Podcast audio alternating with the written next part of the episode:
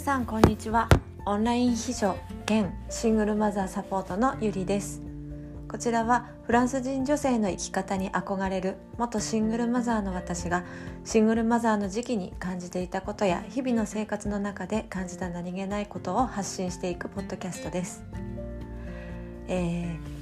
ー、今日は最初の結婚のお話をしようかなと思います。えもしかしたらこのお話はあるあるなのかもしれませんが、えー、以前にあの結婚していた、えーとまあ、元旦那さんとは、まあ、正直ちょっと今思えばあれなんか変だなと思うこととかいやまあここはちょっと直しておいてもらわないと困るなっていうことがやはりちょいちょい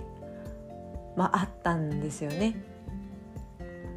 例えば本当にご飯の食べ方にしてもちょっとお行儀があんまり良くないかもとか、うん、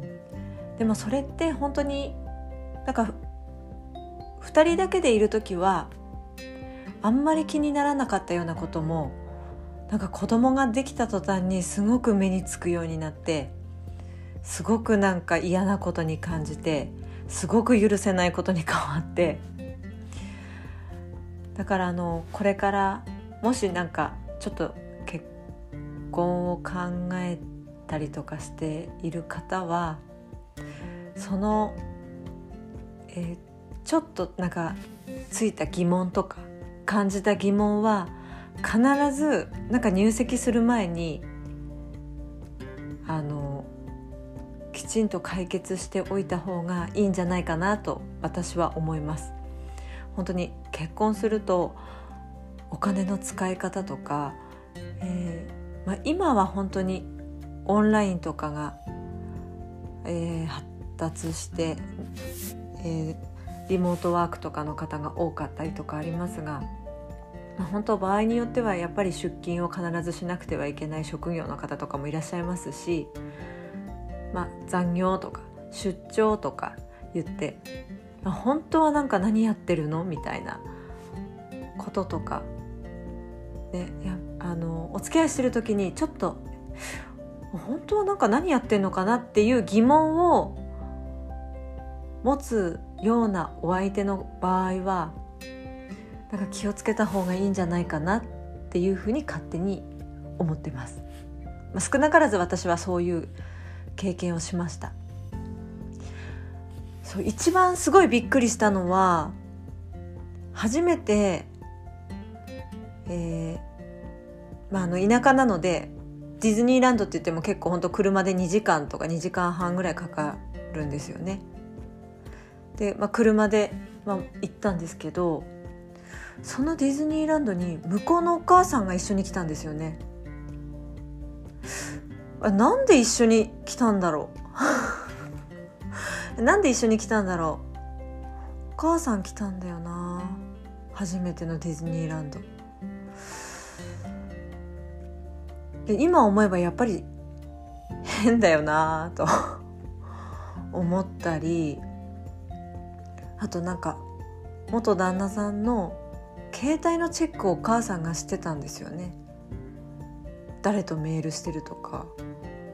なんか最近女の子とメールしてるみたいだけど誰？とか。よくなんか聞いたりしてたみたいで。え彼氏？みたいな感じですよね。なのでまあ結婚してからもやっぱりそのあちらのお母さんの、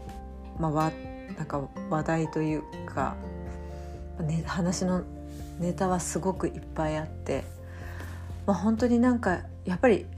もうね20それこそ私24歳の時でにその初めて結婚をしたんですけれども、まあ、主人年上だったので、まあ、本当それこそ30近い息子さんのディズニーランドのデートにお母さんが来るというあのっていうのは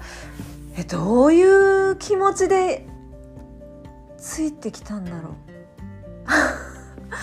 私もあの再婚して息子を授かりましたがおかげさまで。いやないな。ないな。一緒に行かないな。うん。まあ本当に何を言いたいかって言いますとあの結婚前に感じた疑問は必ず結婚をする前に解消した方が絶対にいいですよっていうことを私は、えー、今日のポッドキャストでお伝えしたくてお話ししました、